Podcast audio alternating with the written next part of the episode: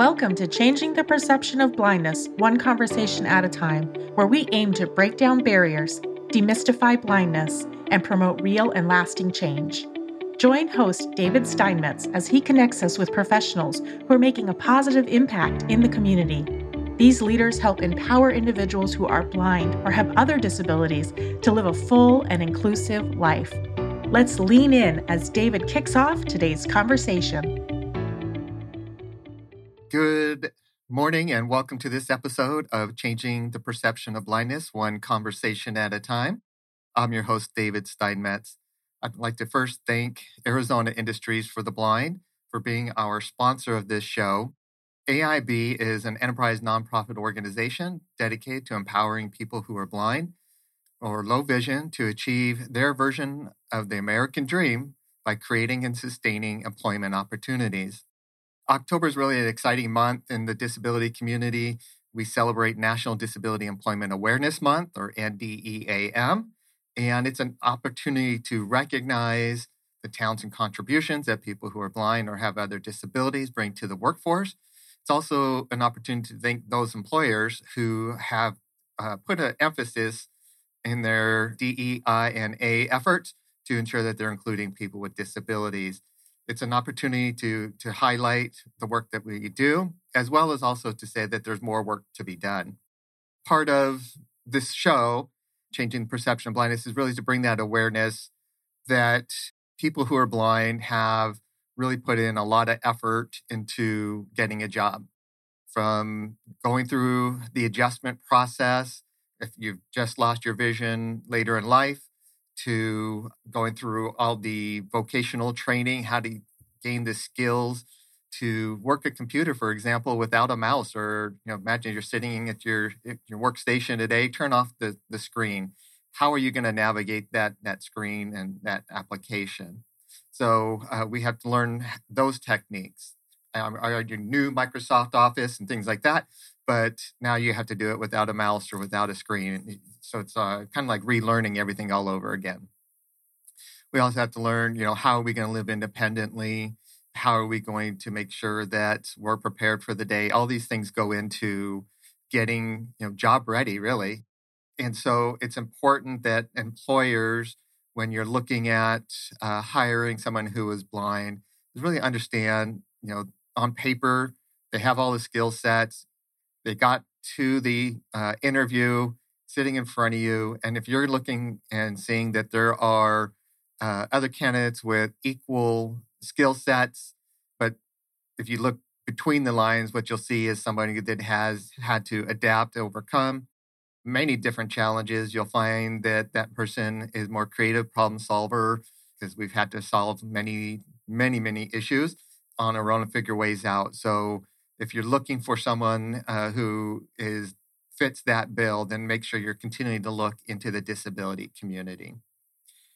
And talking about all the things that go into training and getting somebody job ready, I'm really fortunate to have two experts in the field, people that I really admire and are doing some great things in the community for the blindness community. And so I'd like to introduce my guest today. I have here Ms. Julie Oliver from Foundation for Blind Children and Mr. Steve Tepper from the Arizona Center for the Blind and Visually Impaired. Welcome to this episode. Thank you for having us. Thank you. For our audience's sake, let's just, if you wouldn't mind, providing some of your background and how you got into FBC. Sure. My name is Julie Oliver, as you said. I'm the Vice President of Programming at the Foundation for Blind Children. And what that means is I oversee all of our programming and services from our early intervention programming, which is those first encounters a family may have when their baby is diagnosed with a visual impairment, through our New Horizons programming, which is our support group and our training for retirees. I have been with the foundation since 2018. Prior to that, I was an executive with a healthcare data analytics company. So that line is not necessarily one that seems natural, but Prior to doing data analytics for 16 years, I was in the nonprofit world. I worked for Boys Town USA and also the YMCA. And I got to a point where I said, corporate is great, doing some great things. I've learned a ton, but I feel like I am not doing the work that I want to do. And that's when I truly drove past the Foundation for Blind Children on my way to work and happened to see an ad on LinkedIn. And I applied, and here I am. Awesome. And Steve, if you please introduce yourself and your background, please. Sure. I'm Steve Tepper, Executive Director for Arizona Center for the Blind and Visually Impaired. Once upon a time, I ran Arizona's largest fully inclusive summer camp for children living with developmental disabilities.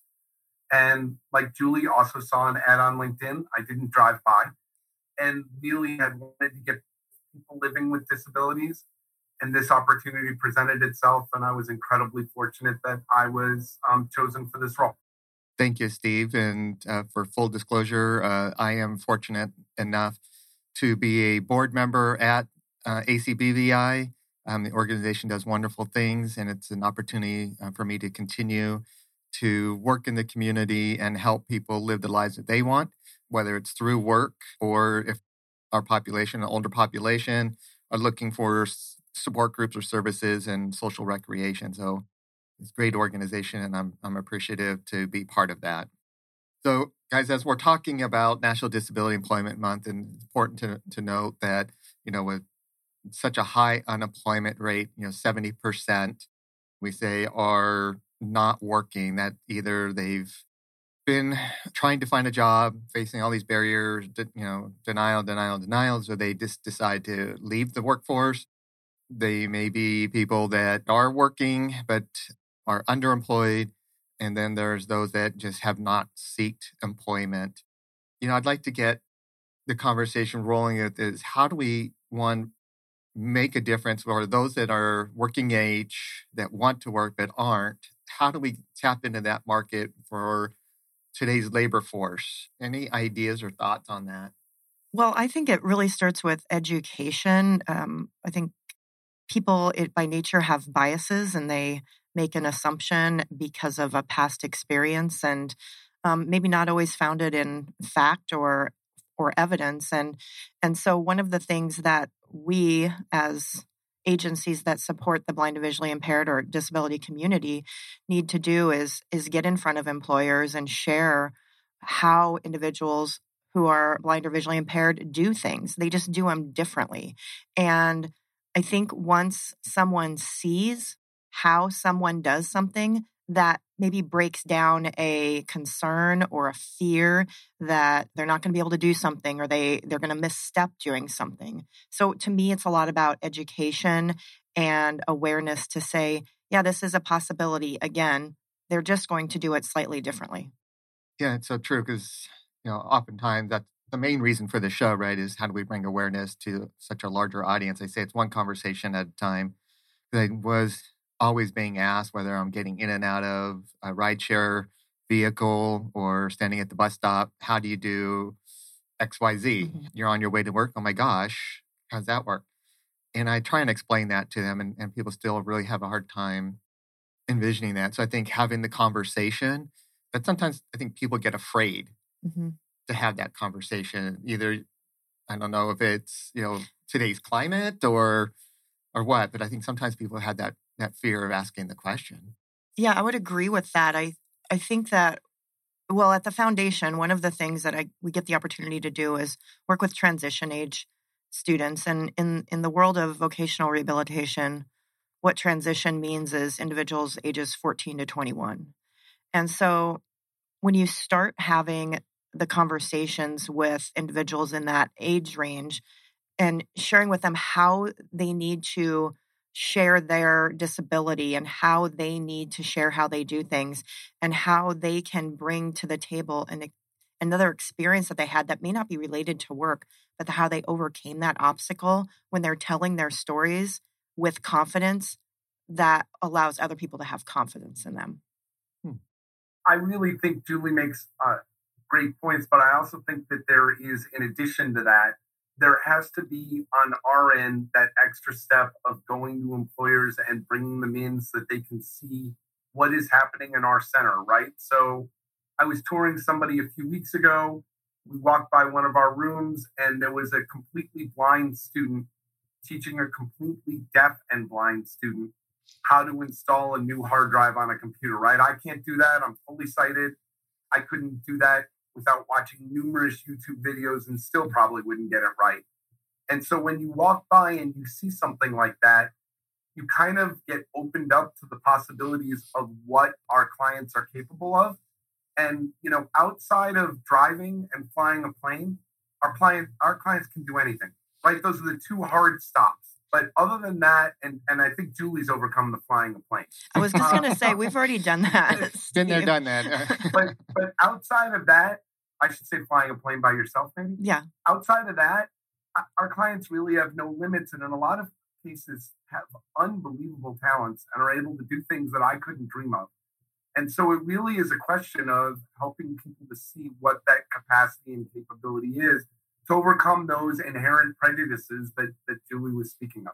Steve's right. I mean, it's that experience of seeing, and I can tell you how many people I've had come in and quietly observe as our staff, who 70% of my staff is visually impaired, has some degree of a visual impairment, teaching other adults who are getting ready to go back into the workforce how to, you know, do life and do their technology. And I think the first time that you watch someone use a screen reader with a earbud in one ear, and, you know, I'm sitting next to David right now, and he's got his headset on, but he also has an earbud in another ear that he's listening to his computer. And the skill and focus that it takes to do that, I don't have that. And so allowing people to see and believe, I think, is Steve's spot on. Yeah, I agree with both of you. When I'm out talking to organizations and bringing awareness of blindness and, you know, what AIB does on a daily basis, and they'll say, well, what's the aha moment? And I say, well, it's hard for me to describe it. You have to see it. We've, based on society norms or culture or just not having an experience, we have this perception that because your eyes don't work, nothing else does. Everything that you've gained in life in your past is gone. And so having people come in, tour, or working with a client of your organizations and just seeing it, I think it's the biggest, it makes the biggest impact in my mind. And, you know, that's my aha moment when people walk in and go, oh my gosh. We had some from Amazon come in tour and they walked into our warehouse and they're like, oh, this looks like Amazon. And it is. It's the same thing. We're just using, my personal opinion, a better workforce. And so I think it's hard for employers to get over that, or just the general public, right? You see somebody walking down the street using a cane or a guide dog, that there's something to be looked at, or you know what I mean? I even see that sometimes with the students or clients that come through our program. I have one of my instructors. He's has no vision. He is a assistive technology instructor, which means he teaches people how to use JAWS, Fusion, low vision aids, so that he can, you know, work in Word, Excel, PowerPoint, all of the things. And he is an exceptional traveler. And multiple students have said, no, there's no way that you have no vision. That doesn't make sense. Like, you're fooling us. And it's kind of this running joke that the students think that he's really pulling their leg because he's so proficient and just this effortlessness. And I love that about him, because he's this kind of North Star for our students to strive for, to say, like, you can do the same. You can be exactly the same. So true. And that's part of, I think, it's not just employers, right? Julie, you mentioned about confidence, right? And that comes from that, you know, maybe that effortless in his orientation and mobility, understanding where he is in the world and how is he going to get there. That confidence in that comes out and makes it look effortless. Mm-hmm. Yeah. You know, I think different than maybe some fields, although, you know, it is changing across the workforce.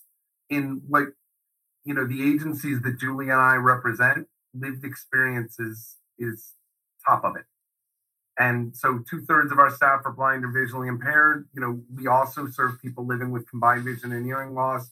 So 20% of our staff are deaf or hard of hearing as well, including one who is deafblind. And so, you know, I think in so many different areas, lived experience really, really counts. And the pendulum, until very recently, had swung the other way. It was more about degrees and certifications, and I think we're heading back as a general workforce towards work experience, you know, towards lived experience, and it really makes an enormous difference in what we do. I agree. I mean, there is that mindset that education is that pathway, and it is important in a lot of areas. You have to go to school and get a degree because you're going to earn more money or this or that. But if you have that and you don't have any work experience, and it's really hard, and that was kind of a lesson I tried to tell my kids about is, you know, we got through college. Okay, now I expect, you know, a 6-figure salary and all these benefits. And well, you still have to put in the time. And if you don't put in that time and utilize the skills that you've learned through education, then it doesn't, you know, that's the only way to move forward. And it's interesting that you think that that shift towards life lessons or learned life through experience. Is that something that you think is different? Do you think that that background that someone who is blind can add values, Steve, to an organization besides the education part? Yeah, absolutely. And I think that that is not only relevant in our field. I think if you are, you know, in recovery, having someone who's gone through recovery is hugely important. I think if you're coming out of incarceration, I think if you're looking for work, I think everybody needs somebody who is a mentor for them or mentors. And I truly believe for anyone to be successful, regardless of ability, they need a village behind them. And so I think lived experience, and maybe this is controversial, I think lived experience means more than the book learning and the certifications and all those other pieces. I think it really trumps everything at the end of the day. So when you have those mentors, and I know I have and have had mine, I want to be like them. I want to get to where they are. I want to be as good as they are. And so, you know, despite the fact that most of my mentors at this stage have retired, I'm still in touch with them. I still talk to them all the time, and I'm still desperately trying to be as good at what I do as they were at what they did. And that guides me more than anything that I could have learned in terms of technical skills. And I think when you are talking about somebody who's been through exactly what you're going through, and they've been able to overcome it and have success in that, that plays across fields. And I think it certainly plays in our field. Yeah, interesting thoughts. Julia, anything that... You know, no, I 100% agree with Steve, which is hard to say, but I do. And it's, Steve and I are both on Maricopa County Public Health Community Advisory Boards. And we were just at a CAB yesterday, and all three geographic areas that are being represented, it's all about, you know, stigma reduction and creating community navigators and having individuals, whether it's in mental health or in healthcare, that look, sound, and have had a lived experience like me. And that's no different in our field. I totally agree, right? We talk about inclusion. Really what we're talking about is inclusion and having those shared experiences. And I'm going to play devil's advocate here for a minute and kind of go wild here. At the same time, though, how do we stay away from saying, David, just because you're blind, you're the mentor, you know best. How do we stay away from putting a box or label or putting somebody in a position to be that, I won't say token, but right, mm-hmm. in that position of because you have a disability, because you're XYZ, you are the expert and so forth. Well, I mean, I think just in general, none of us should be defined by one thing or one attribute or our disability. And so we're made up of many pieces and parts. And so I'm visually impaired and this. And I think the importance of those ands and to show all of the successes and experience that you have. And oh, by the way, I happen to have a disability. So I think it's all of those and statements. And it isn't, you putting people in a box is just further creating those stigmas. And so we have to make a conscious effort not to do that. Yeah, I would also add, David, and Julie and I think are in exactly the same place on this. We're looking for amazing instructors, period. Mm-hmm. But if all things are equal, or if they're even close to being equal, we're always going to take the person with lived experience over the person who doesn't have any. Mm-hmm.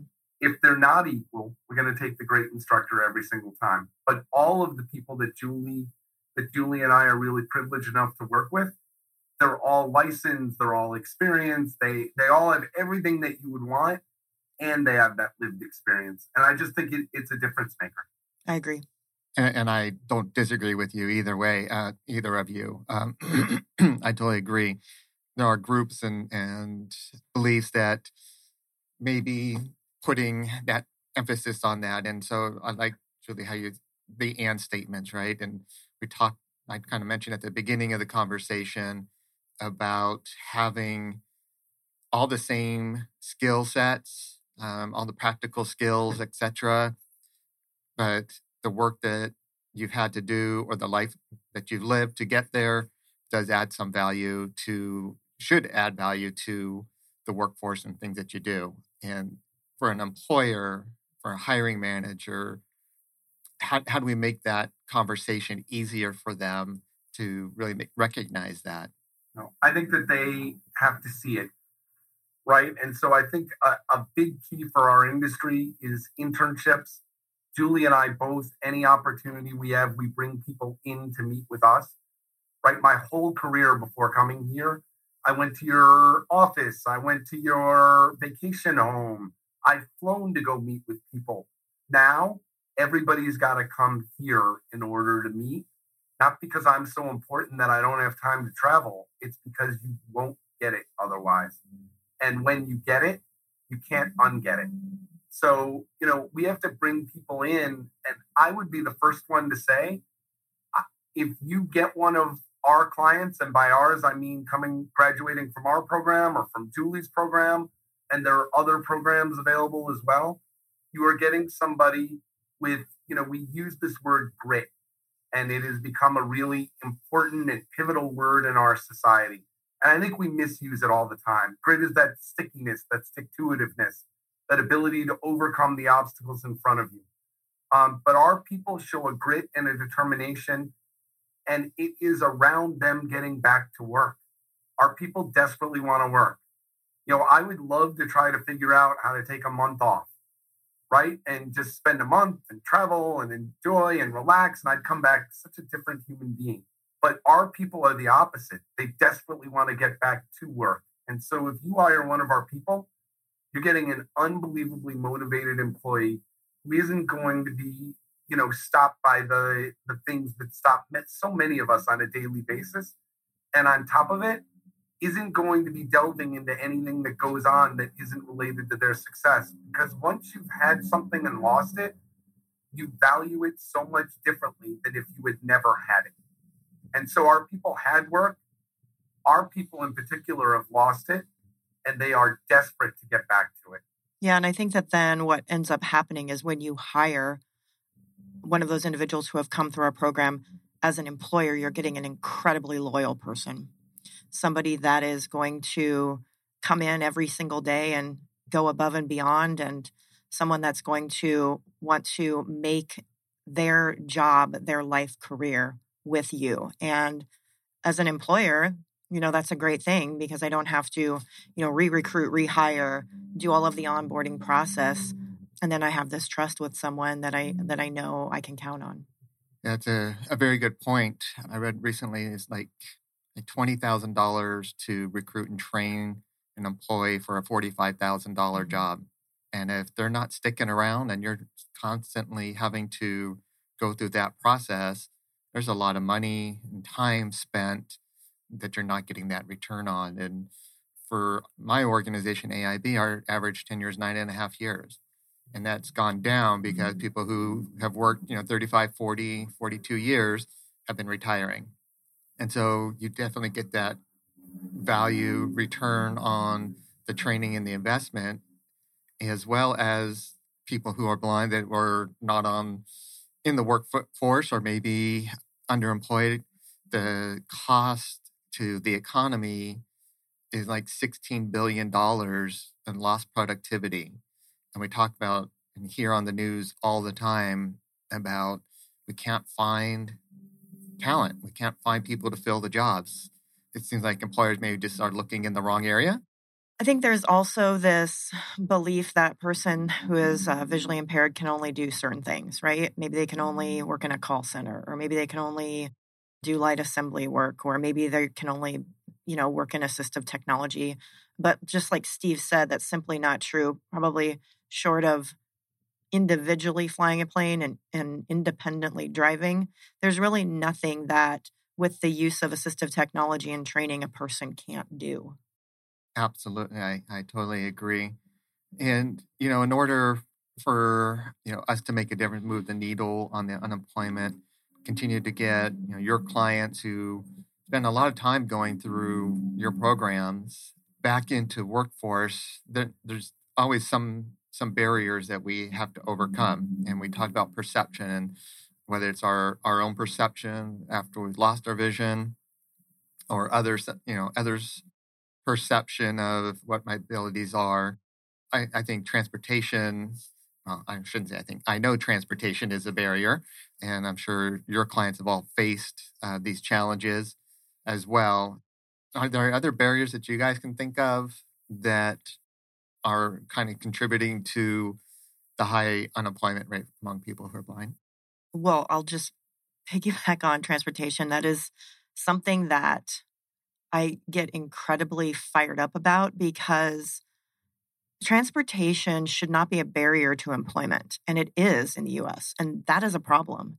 And when I hear stories and I watch firsthand individuals waiting for their transportation for up to, 2 hours, just waiting in the sun, waiting outside of an office complex, then you've got to get on and ride 2 hours and then go home and then start your day again, waiting at 5 a.m. to get in.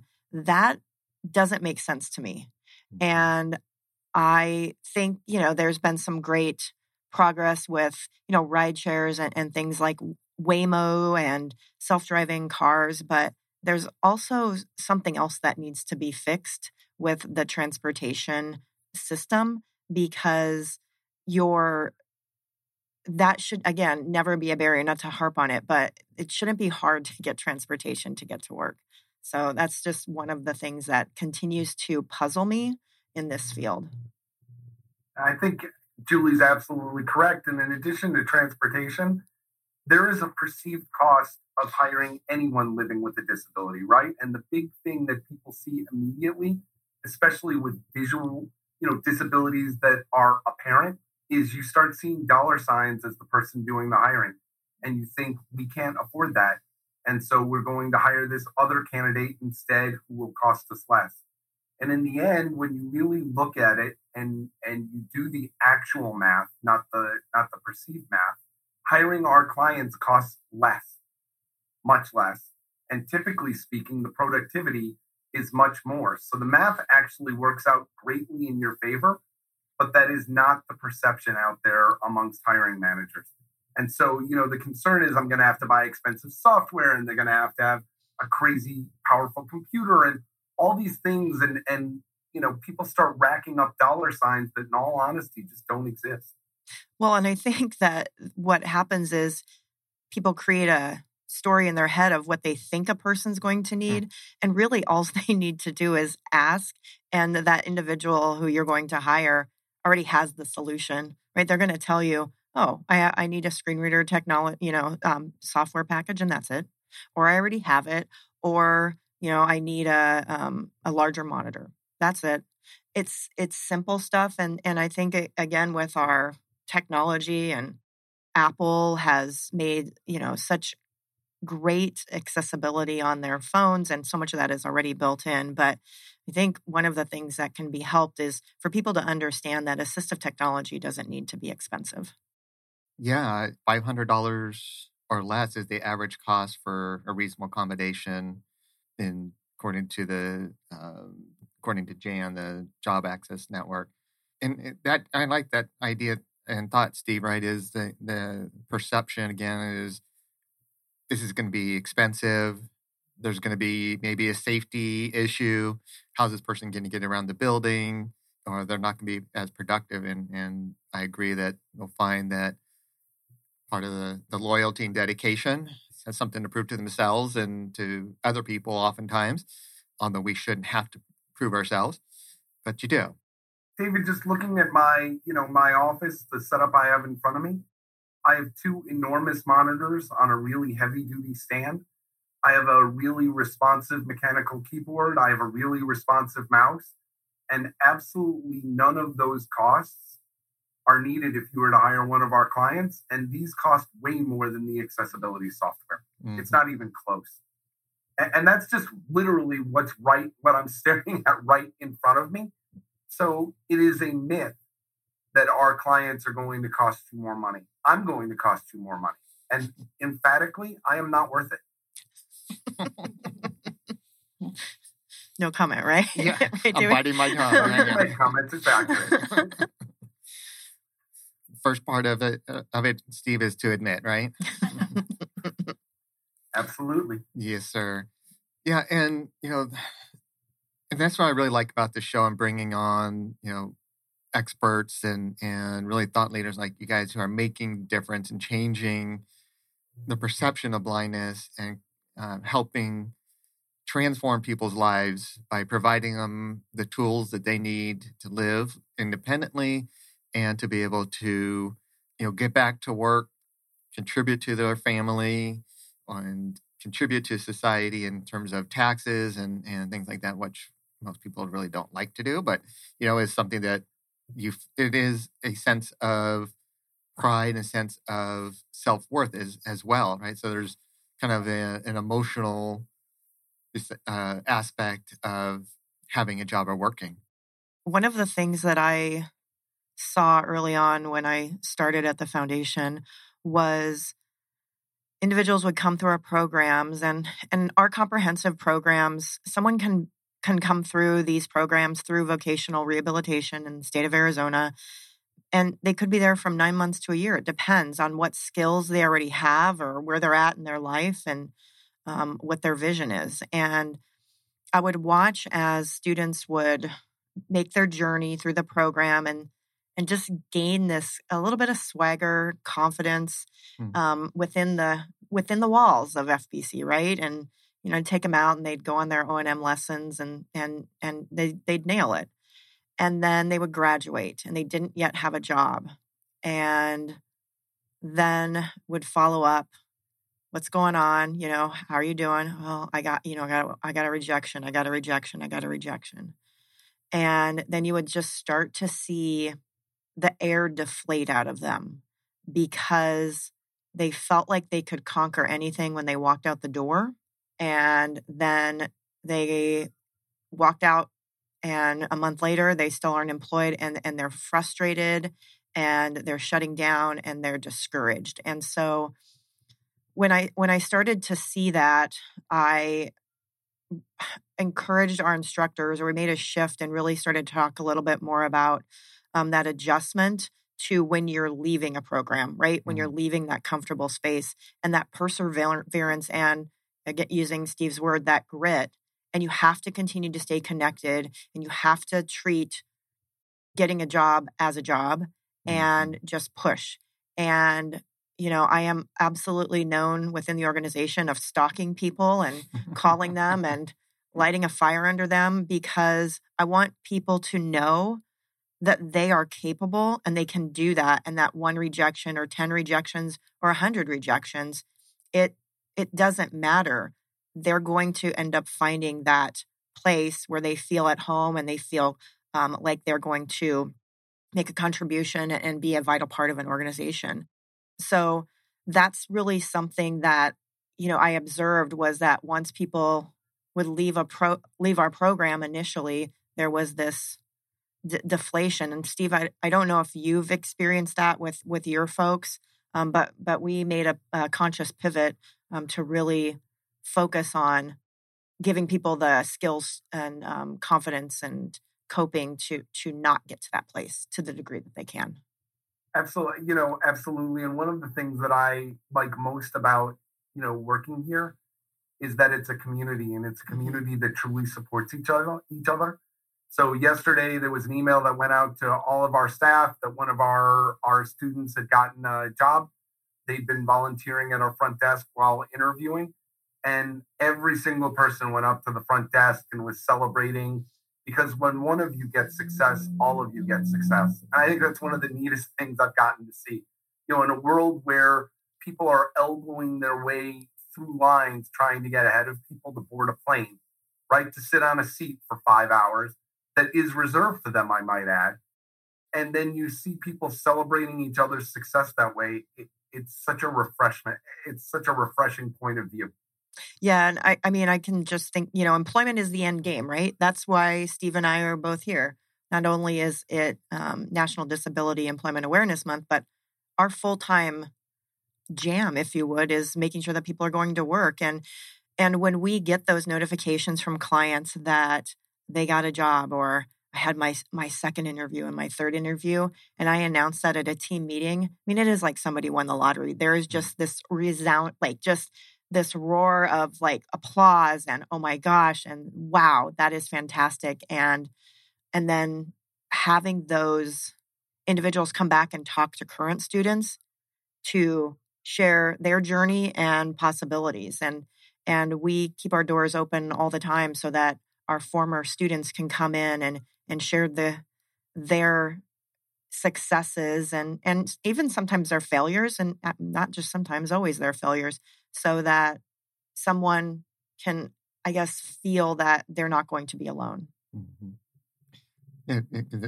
That's very important, right? Because you've been out of the workforce, retraining, as you're saying, getting the tools you need to be successful in life and at work. And then you have that gap between looking for a job and then getting the job and getting a job where, right, you feel valued for the contributions you're bringing. And sometimes there's that gap, and having the support system behind you is really important.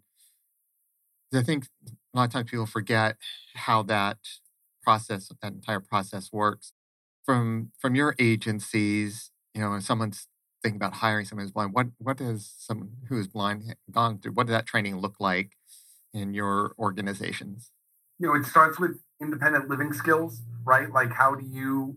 Like, you have to be able to take care of yourself first. It's that old adage, you have to put on, you know, your oxygen mask on the airplane before you can help somebody else. So it's independent living skills, it's computer skills, phone skills, and then it really shifts to what is your career goal. And then we start tailoring everything that we do around what is your career goal. So, you know, whether or not you want to be a school psychologist, we have somebody who's working towards that right now. And we had someone not that long ago who wanted to become a welder. And we worked with an outside consultant and designed the first of its kind welding helmet that had screen magnification in it. So it had a digital magnifier in it, and they are currently a welder for the city of Phoenix. But we had to work to get them all the skills needed before they could put on that helmet, right? Designing the helmet was almost the easiest part. So, you know, we are working on the whole person to make sure that when they get that job, which is super hard, if you're on LinkedIn ever, read about the people who, independent of any ability whatsoever, have applied for 1,000 jobs, 2,000 jobs, and still don't have one and have been unemployed for long periods of time. And then add other barriers to that, it gets harder. So we're working on the whole person so that when they get that job, they keep it and they're able to continue at that agency and be, you know, lifelong successful. Nothing is better than when they come back. You know, we had someone who got a really great job at Amazon. You were talking about Amazon earlier. Mm-hmm. David, they're doing IT support at Amazon, helping people with their help desk calls. in the IT field. And they came back, and when they were with us, they were at risk of losing their house. They had health challenges. They were trying to, they were only able to go to our program till 11, so that then they could go home and watch their children, and their wife could work a full shift after that in order to support their family. And they came back with 3 boxes of donuts, which the donuts weren't all bad, but it really was a giant shift, right, from someone who needed our food service in order to eat to providing food for his peers to show them what was possible. And it was a really great moment to watch him walk through the door, you know, carrying those donuts, extremely proud, wearing his Amazon shirt. It was a really great moment. And I know Julie has a million stories like that. And that is what, these jobs aren't easy, and they certainly take plenty of time. Julie and I were talking about that earlier this week. That's what gets me out of bed, right? Is that success and that story and fighting for the next person to have that same ability. Steve, that story is amazing. I didn't know that. And I love the welding, low vision. I'd love to see that. So, and I think that's, we both have contracts with the state of Arizona for our programs, but that, what Steve just shared is it's beyond the various services, right? It's beyond the skills that we're teaching. Like it's this next level support and service that our agencies are providing to launch individuals so that they can go out and feel like they're contributing or know they're contributing and feel happy and come back and share the good news with the programs and with their families. And I'm happy if I never see anybody again because they're working, and that means that they are totally immersed in what they're doing and they're living their best life. And isn't that great?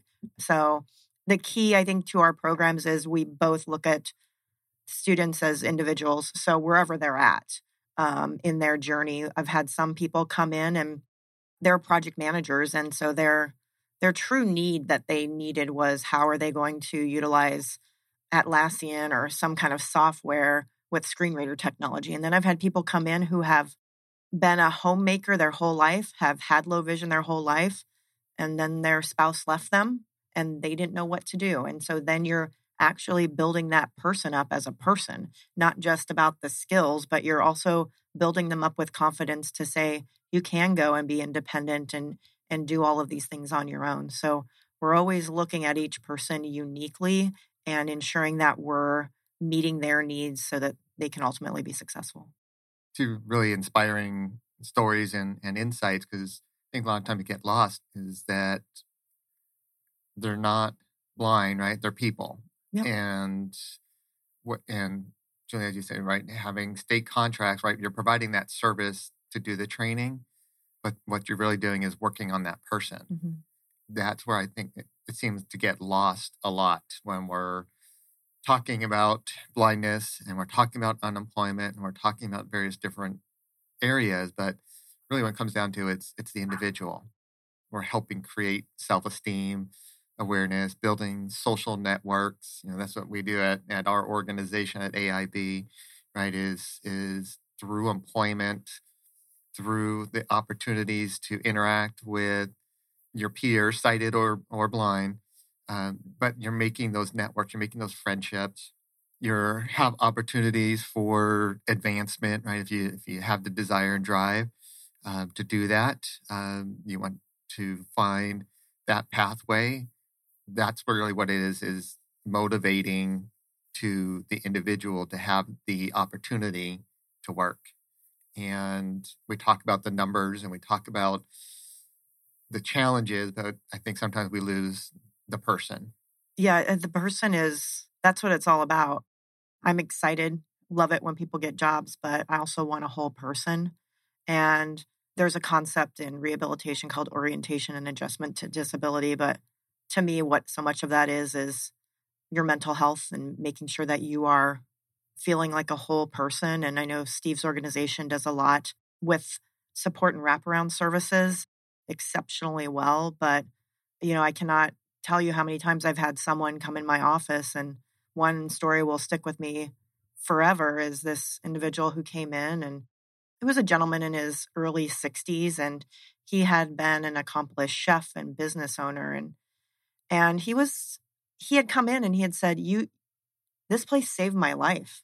Mm-hmm. Like I lost hope. And that's, I think, why, Steve and I wake up and do what we do and think about it nonstop 24/7, because there's always something else that needs to be done and somebody else needs support. And that's why our organizations exist.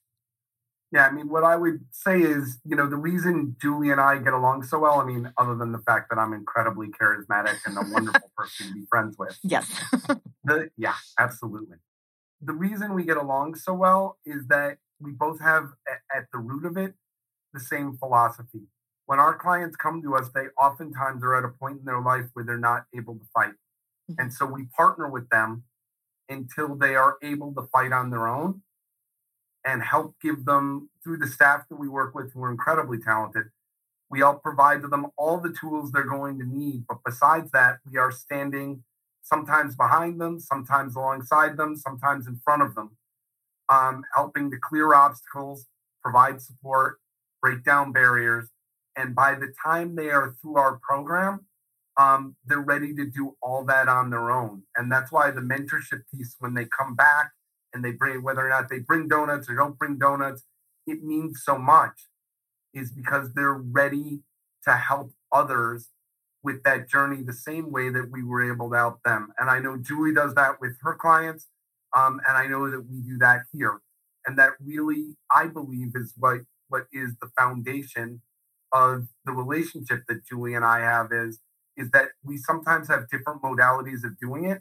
We have the exact same end goals and the same philosophy in terms of we will do what needs to be done in order to help our clients get to where they need to go to. Yeah, that's amazing. And, as an employer at AIB, we are fortunate that we're able to recruit the talented individuals from your organizations in various positions within our organization, whether it's direct labor or admin, additional accounting, et cetera. And, you find that when they're job ready, right? And they're the whole person there. And, when we find that people who are struggling, right, we have to make sure that there's the support systems there for them as well. Similar stories of someone that I was just speaking with at our organization who hadn't worked in a long time, lost their vision later in life, and they felt very hopeless and like they just couldn't do anything. And they were at a point, like Jim mentioned, someone that they felt that they no longer needed to live, that they couldn't contribute to their family.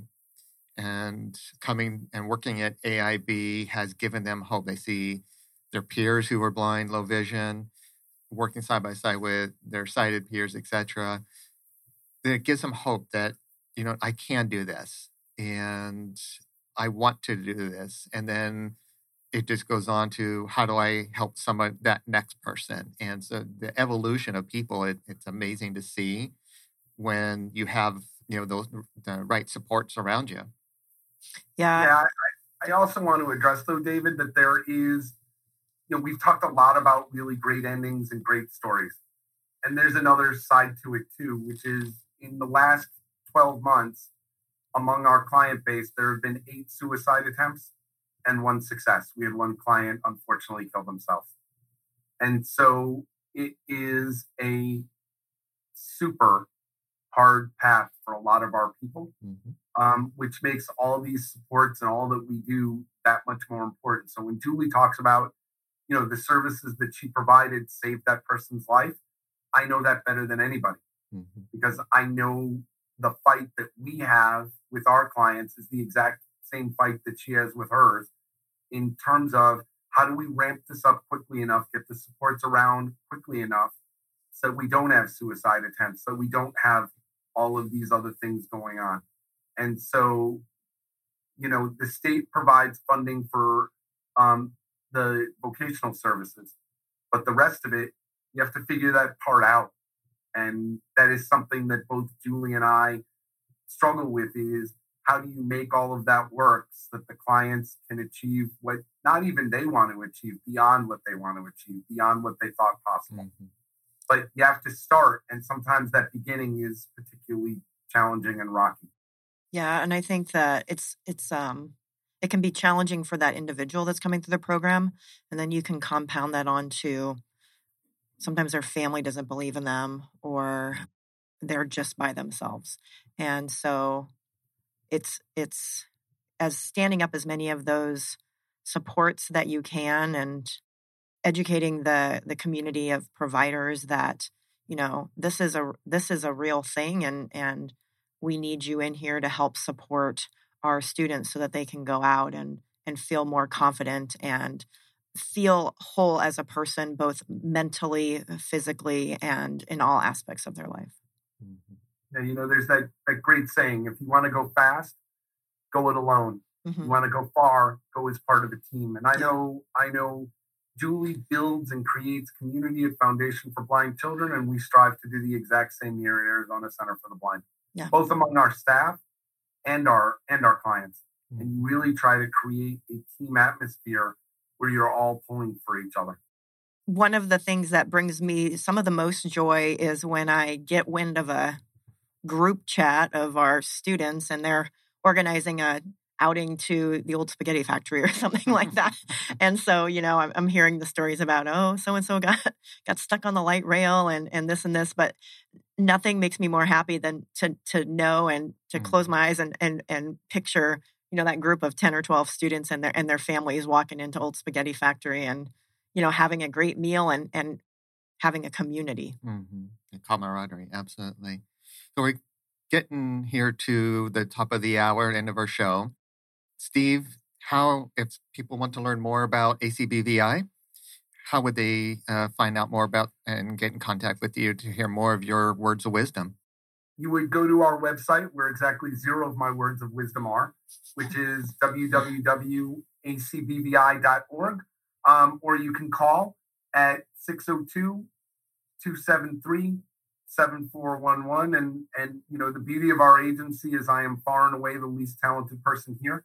So you will be in good hands with whomever you get, either by email, internet, or by phone. Thank you. And Julie? Well, you can come on by our central campus location anytime you want at 12th Street and Northern. It's 1234 East Northern Avenue. So really easy to remember. You can also visit our website at seeitourway.org. That's seeitourway.org.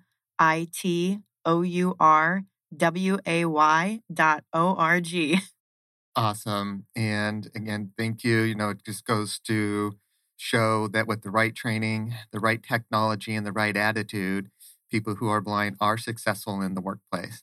Thank you. Thanks. Thanks for having us. Thank you for listening to Changing the Perception of Blindness, One Conversation at a Time, with your host, David Steinmetz.